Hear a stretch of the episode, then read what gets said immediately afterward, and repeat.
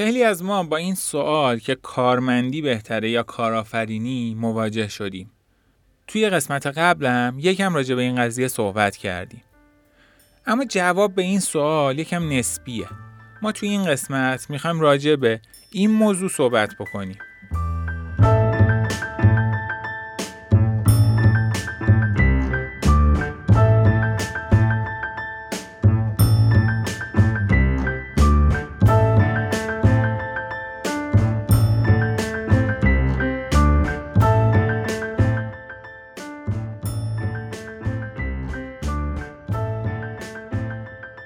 سلام. من حمید مهاجرانی بنیانگذار استارتاپ مشورک هستم. استارتاپی که شکست خورده و حالا می‌خوام تجربه های خودم راجع به اون شکست رو با شما به اشتراک بذارم.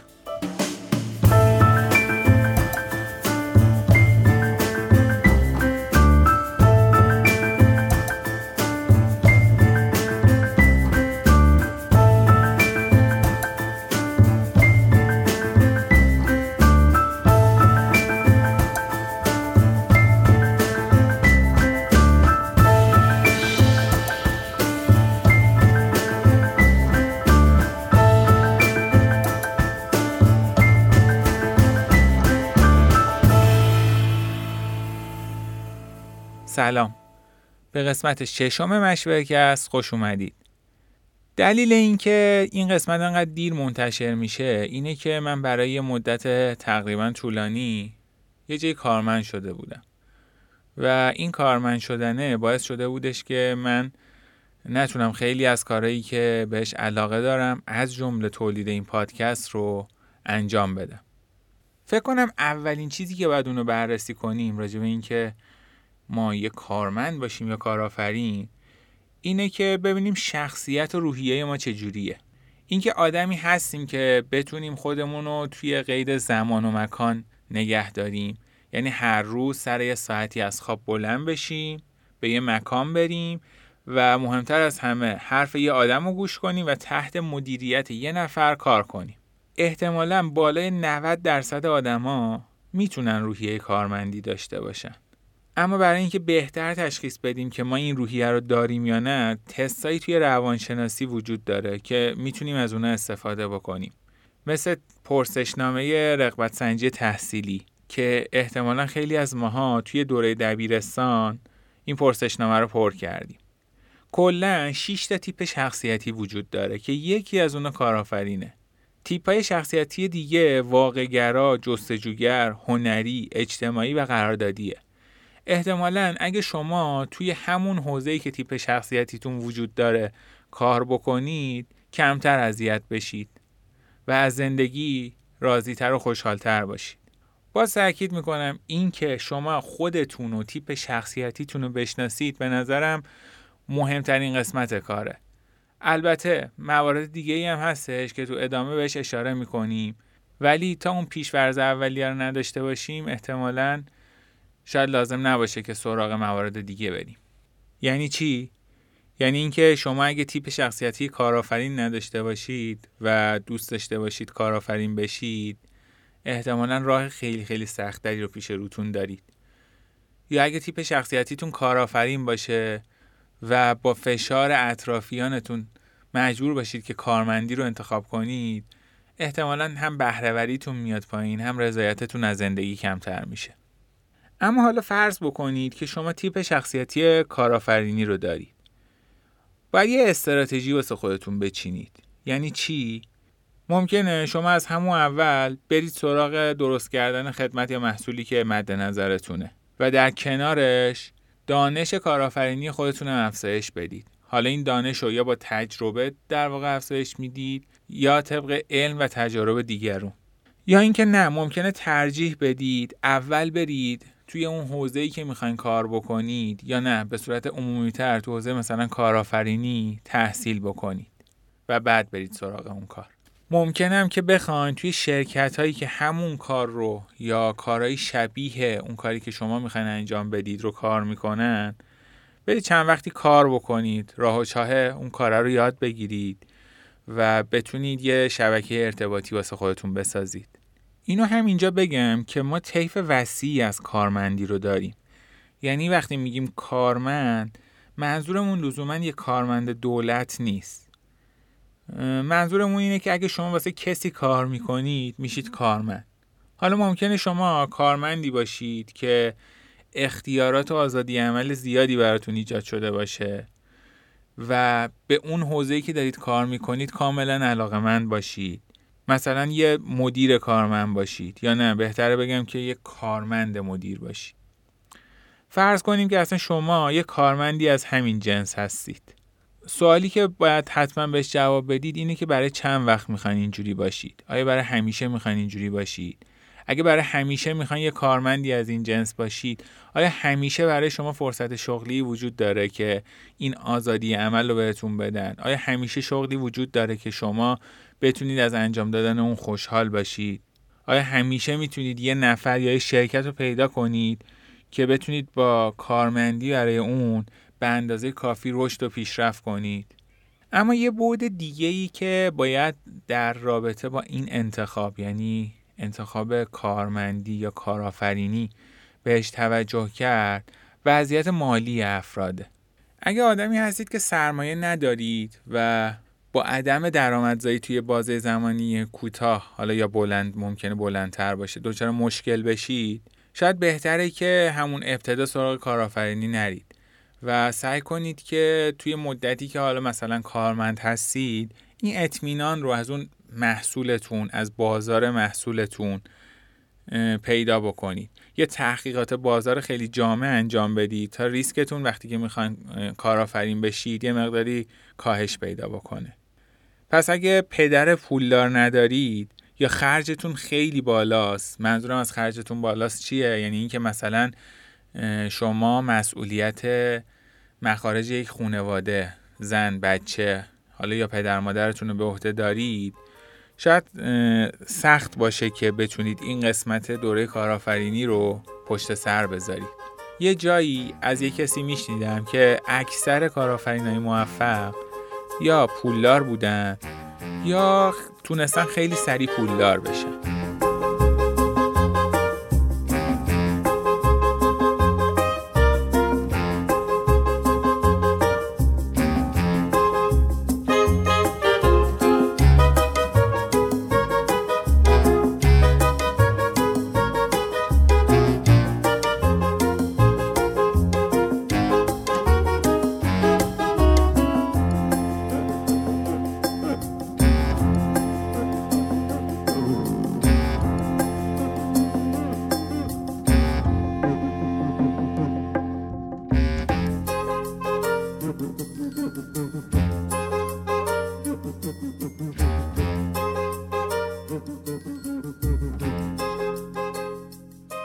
اما چه زمانی بهترین زمانی که وارد, وارد حوزه کارآفرینی بشید؟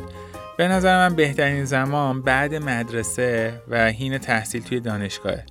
زمانی که احتمالا شما مسئولیتی به عهده ندارید نه زنی دارید نه بچه‌ای دارید و معمولا کسی از شما توقع درآمدی نداره و شاید اصلا بتونید مخارجتون رو از پدر یا مادرتون تعمین بکنید. باز تاکید می‌کنم معمولا تجربه های اول کارآفرینی با اشتباهات و خطاهای زیادی همراهه و احتمال اینکه به شکست منجر بشه خیلی زیاده. تا شما خودتون این تجربه ها رو عمیقا لمس نکنید احتمالا نتونید موفقیتی توی اون حوزه کسب بکنید. البته باز میگم این یه گزاره کلی نیستش. تو اینجور مواقع خیلی ها می‌تونن این دوره رو یعنی دوره کسب تجربه و اشتباه و خطا رو با کار کردن و یا کارمندی کردن تو جاهایی که می‌تونن این تجارب رو رایگان به دست بیارن پشت سر بذارن. پس اگه می‌خوان یه کارآفرین بشید لزوما نباید از همون اول برید سراغ ایده که تو ذهنتونه و اونو عملی بکنید. شاید نیاز باشه که تجربه های دیگه ای رو کسب بکنید. این تجربه ها یه مقدارش توی دانشگاه به دست میاد این تحصیل به دست میاد.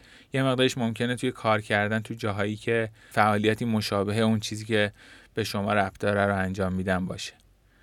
البته باید حواستون باشه که کارمندی کردن و دریافت مستمر یه حقوق می‌تونه شما رو به این آفت دچار بکنه که یه مقداری ریسکتون رو ریسک پذیریتون رو بیاره پایین و عملا اشتیاق کمتری داشته باشید واسه اینکه برید سراغ یه کار.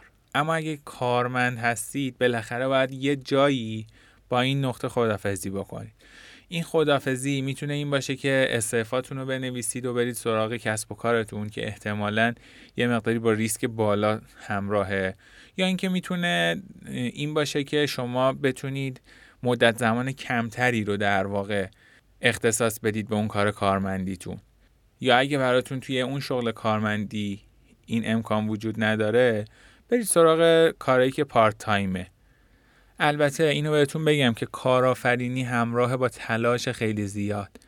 و اگه یه نفری واقعا تلاشگر باشه شاید حتی توی همون زمانی که در واقع شغل کارمندی رو داره توی time ای آزادش time ای اضافهش تعطیلاتش بتونه مقدمات یه کارآفرینی رو انجام بده.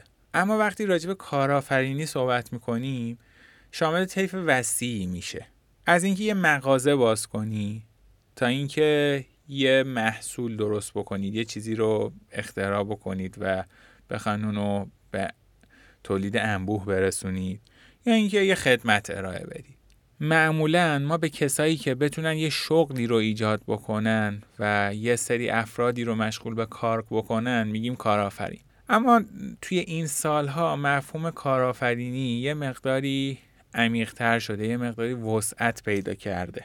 معمولا وقتی ما صحبت از یه کارآفرین می‌کنیم ذهنمون میره سراغ آدمایی که تونستن توی طیف وسیع خدمت یا محصولشون رو ارائه بدن.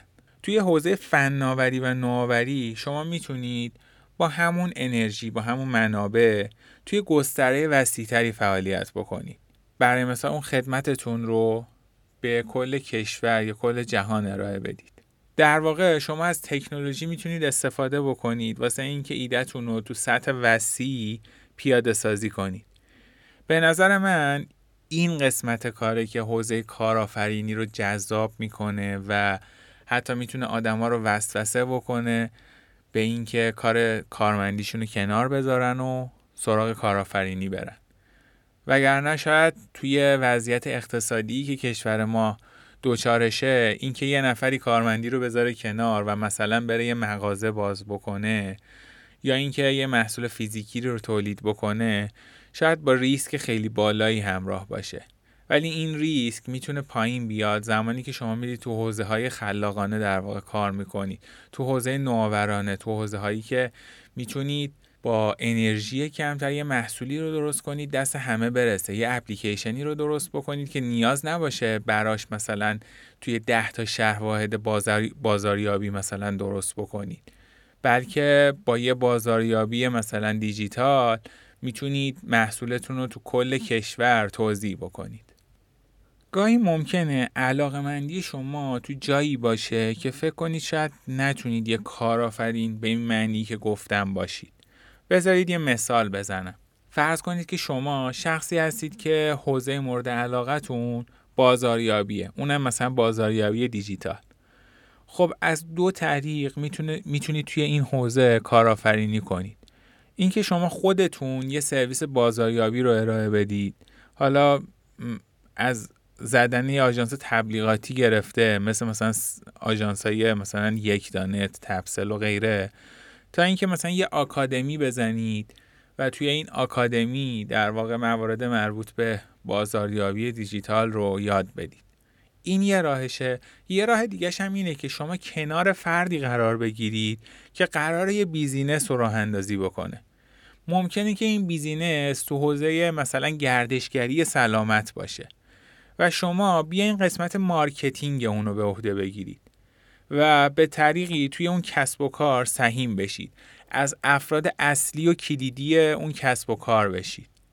پس کارآفرینی تو همین حوزه تکنولوژی هم که خدمتتون میگم باز دوباره می‌تونه تنوع های مختلفی رو داشته باشه و لزوما این نیستش که شما خودتون تنها برید خالق یه چیزی بشید.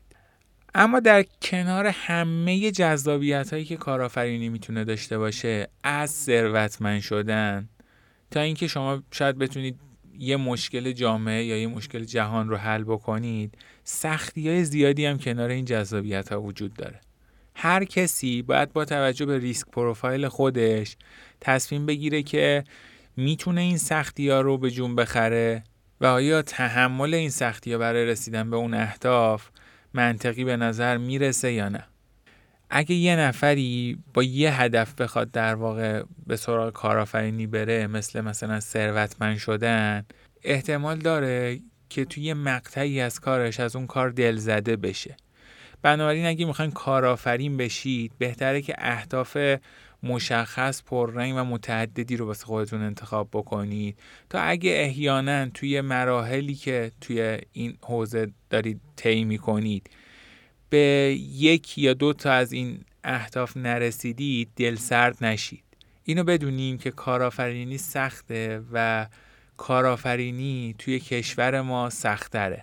کارآفرینی تو شرایطی که کرونا به وجود اومده سختره.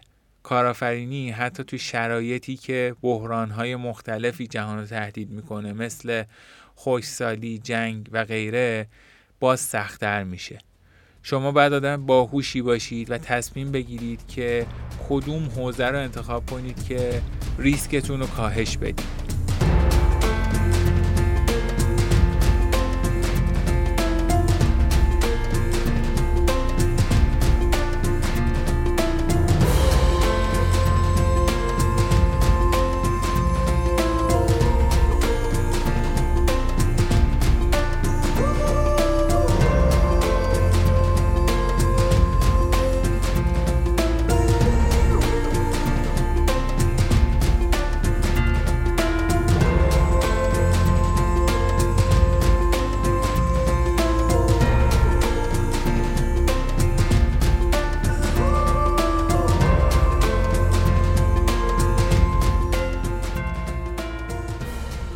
اما اگه بخوام از تجربه خودم توضیح کارمندی براتون بگم می‌تونم بگم که این دوره کارمندی دستاوردهای زیادی واسه من داشته. منتها نکات بدی که داشته این بوده که در واقع اون رشد سریع برای آدم اتفاق نمیافته. هرچند آدم می‌تونه به یه زندگی استیبل در واقع برسه ولی باید بدونید که ممکنه که این رشدتون کم و کمتر بشه و عملا این کار به روزمرگی براتون تبدیل بشه. پس اگه شما تصمیم دارید که کارآفرین بشید و برای زمان کوتاهی در واقع کارمندی رو انتخاب کردید باید همواره با خودتون اهدافتون آیندهتون رو همیشه با خودتون مرور بکنید تا دچار روزمرگی نشید و اینجوری نباشه که مثلا ده سال 20 سال بگذره و شما کم کم بفهمید تبدیل به یه آدمی شدید که اصلا با اون آدم 20 سال پیشی که دوست داشتید یه کارآفرین بشید فاصله دارید. من خودم برنامه ای که برای از اینجا به بعد زندگیم در واقع چیدم به این شکله که بتونم یه مقداری از اون حجم کارمند بودنم رو کاهش بدم و برم سراغ ایده هایی که ذهنم باهاش درگیره. البته ترجیح میدم که روی یه دونه ایده در واقع ریسک نکنم و بتونم ایده های متعددی رو در واقع جلو ببرم. مخصوصا توی ابتدای کار که شاید لازم نباشه که تمرکز خیلی زیادی روی ایده داشته باشید. برای مثال شما می‌تونید چند تا ایده ای که تو ذهنتون هستش رو برید سراغ بررسی ابعاد بازارش ببینید که کدوم جذاب تره و بعد از اون مثلا یکیشون رو انتخاب بکنید. اینو بهتون پیشنهاد می‌کنم که سراغ ایده هایی برید که شاید بتونه از همون روزای اول به درآمدزایی برسه. البته در رابطه با این موضوع توی قسمت بعدی که راجع به سرمایه گذاری و جذب سرمایه گذاره باهاتون بیشتر صحبت می‌کنم. ولی اینکه یه business بتونه از روزهای ابتدایی خودش به درآمد برسه می‌تونه برگ برنده ای باشه برای اون business. یه نکته دیگه ای که من توی این شرایط خیلی بهش توجه دارم اینه که با توجه به مشکلات اقتصادی که واسه مردم ایجاد شده شاید رفتن به سراغ محصول یا خدمتی که قراره توی داخل کار بکنه و از مردم در واقع پول دریافت کنه یه مقداری سخت باشه. من خودم الان دارم به ایده هایی فکر می‌کنم که اون ایده ها قراره که محصول یا خدمتشون رو به business های دیگه ارائه بدن و B2B کار کنن. احتمالا business ها به اون شکلی که مثلا یک خانواده دچار بحران هستش شاید با بحران روبرو نباشه و سرمایه هایی رو برای خودش داشته باشه برای این مواقع. و البته احتمالا اون business دست ممکنه که دست به هر کاری بزنه واسه اینکه بتونه خودش رو حفظ بکنه. برای همین ممکنه که پول خرج بکنه و حتی شاید خیلی موقع اشتباه این پول رو خرج بکنه. بنابراین اگه شما برید سمت راهکارهایی که کمک می‌کنه به business ها که بتونن در واقع خودشون از این شرایط در بیارن شاید برسید به ایده های جذابی توی این حوزه. از اینکه به این قسمت مشورکت گوش دادید از شما ممنونم. به این فکر کنید که وقتی 60 سالتون شد از اینکه کارمندی یا کارآفرینی رو انتخاب کردید راضی هستید یا نه؟ اگه این اگه این سوال رو در واقع پیش روی خودتون قرار بدید احتمالا تلاش های بیشتری رو بکنید برای اینکه دقیق تر به این سوال جواب بدید و این راه رو انتخاب کنید که کارآفرین باشید یا کارمند. ممنون میشم که این پادکست رو به کسایی که می‌شناسید و فکر می‌کنید که علاقه مند هستن که در حوزه کارآفرینی فعالیت بکنن معرفی بکنید. خوب و خوش و سلامت باشید.